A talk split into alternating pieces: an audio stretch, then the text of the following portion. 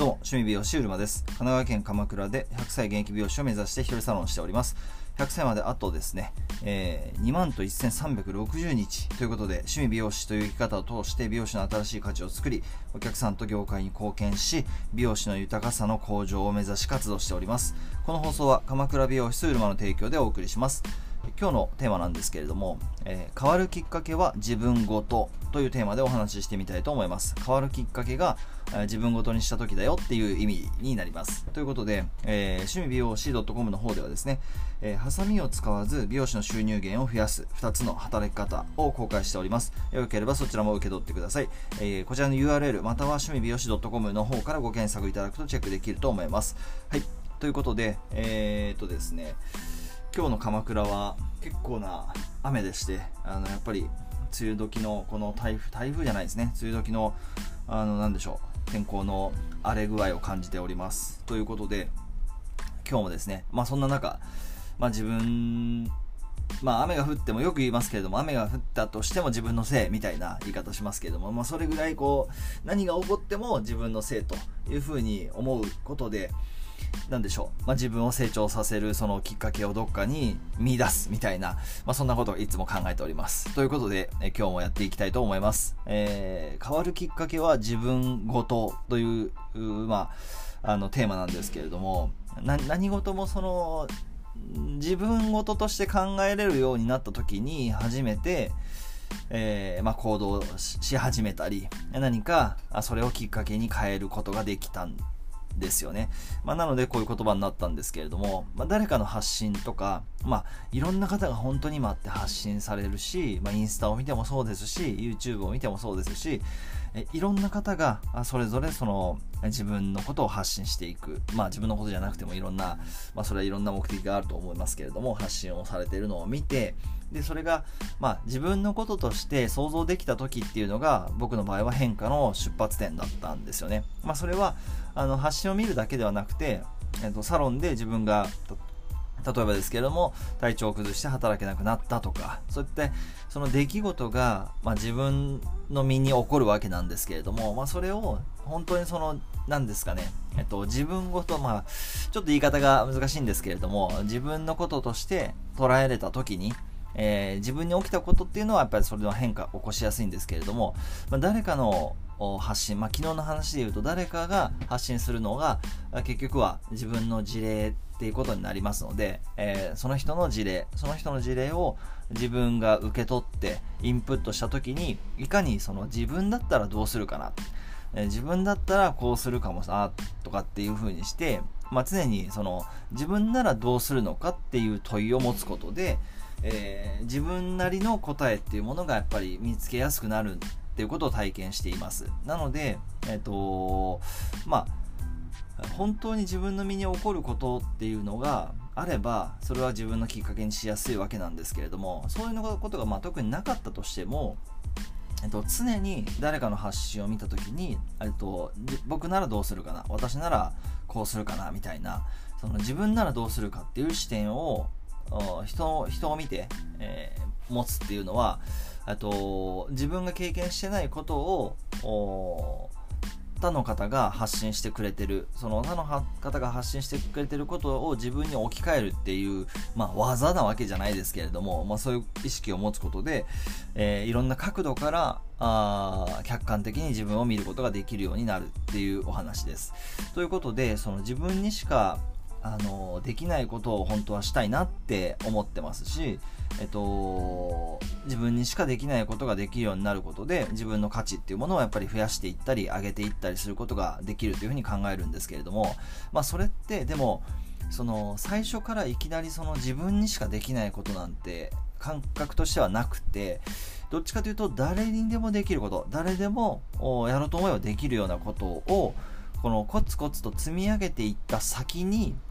それがやがて自分にしかできないことに変化するっていう感覚なんですよね。えー、ですから、あなんていうかな、あのー、これ本当に意味があるのかなって思うことでも、やっぱり積み上げていく。えそれをコツコツ積み上げていくと、その積み上げた結果が、結局は自分にしかできないことにつながっていくというか、すごく抽象的なあの言い方になってしまうんですけれども何かあ、ね、それをちょっと具体的な事例としてお話をしきれない部分がありましてあのまあ、それはなぜかといえばその人それぞれあのやりたいことが違うからですよね。なので、えー、まあ、僕の場合はこうやって発信するっていうことを、まあ、誰でもこれできることだと思うんですけれども、まあ、それを、まやるかやんないかだしいやそれを続けるか続けないかだしあのそれやっぱり僕自身も憧れてる人がやっぱりいましてその師匠というかその尊敬してる人がいるわけなんですけれども、まあ、そういう方をこう見ているとやっぱりあの続けてらっしゃるんですよね。続いてらっしゃるというか続けてらっしゃる、まあ、それには目的が必要だったりするわけなんですけれどもあのなんかそういうのを見ているとあ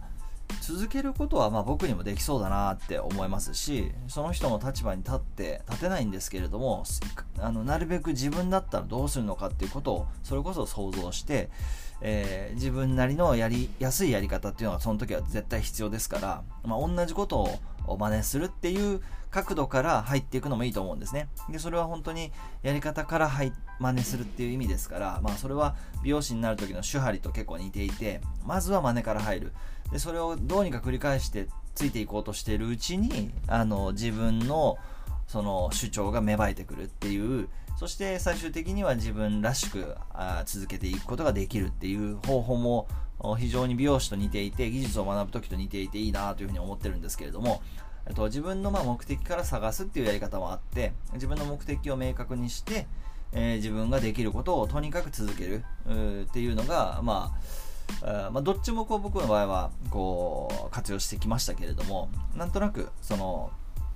いいなと思う人とかあこういう人になりたいなとかっていう思う人がまあいた場合そういう方の行動を行動パターンとか思考のパ行動パターンを見ていくとその思考のパターンっていうのがやっぱり見えてくるじゃないですか、えー、そうすると思考パターンをこう探そうとしてもなかなか難しいんですよね。ただ、えっと、思考と行動っていうのはやっぱりこうつながってるっていうのを体感レベルで僕は感じていますのでどっちかというと行動パターンを追っかけていくとあいつもこういう時間はこういうことしてるんだろうなっていうのがやっぱ見えてきますよね。でそうすると、えっと、それはどういう意図を持ってどう考えてその方そういう時間にそういうことしてんのかな。っていうことはどういう時間の使い方してんだろうなっていうことまでこう思いを馳せれるので、まあ、そうなってくるとなるべくその人に近づくっていうチャンスをこう自分から掴んでいくことで直接聞けばいい。本当は直接聞くことができれば一番早いのでただなかなかそういう機会というのはやっぱりありませんからあそれを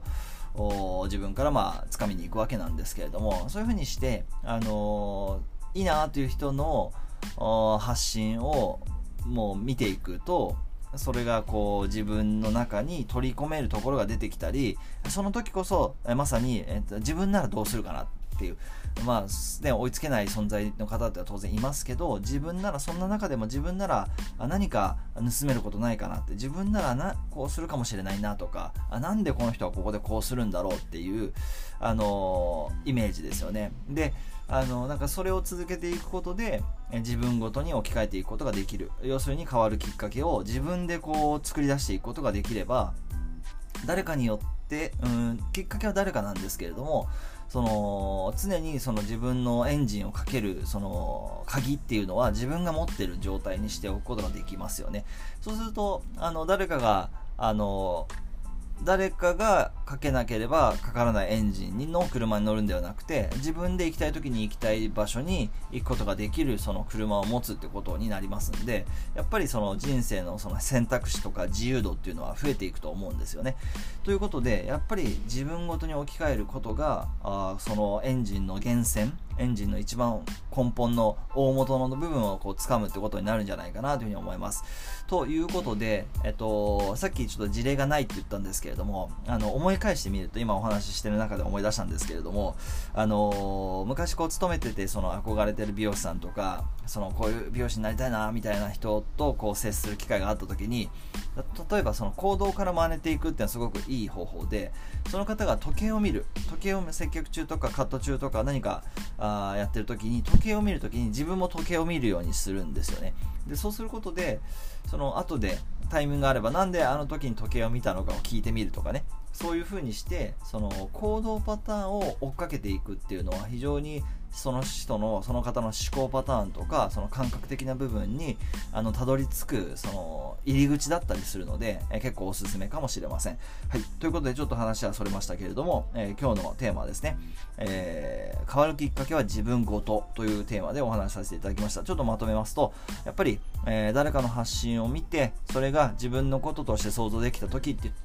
いうのがその変化の出発点だよねっていうお話ですよね。なので常に自分ならどうするのかっていう問いを持つことで自分なりの答えがま見つかっていくんじゃないかなというふうに考えてます。えー、ということでやっぱり自分にしかできないことっていうのをしたい、えー、それっていうのは結局は誰でもできるようなことをコツコツ続けた先に見つかるものだっていうふうなことを思っております。ということでえー、いつもですね、最後までご視聴ありがとうございます。えー、趣味美容師 .com の方ではですね、ハサミを使わずに美容師の収入源を増やす2つの働き方というものを公開しております。えー、よければそちらも受け取ってみてください。え、URL または、え、趣味美容師 .com とご検索いただくとチェックできると思います。ということで、え、それでは、今日もですね、情熱を持って頑張っていきましょう。趣味美容師うるまでした。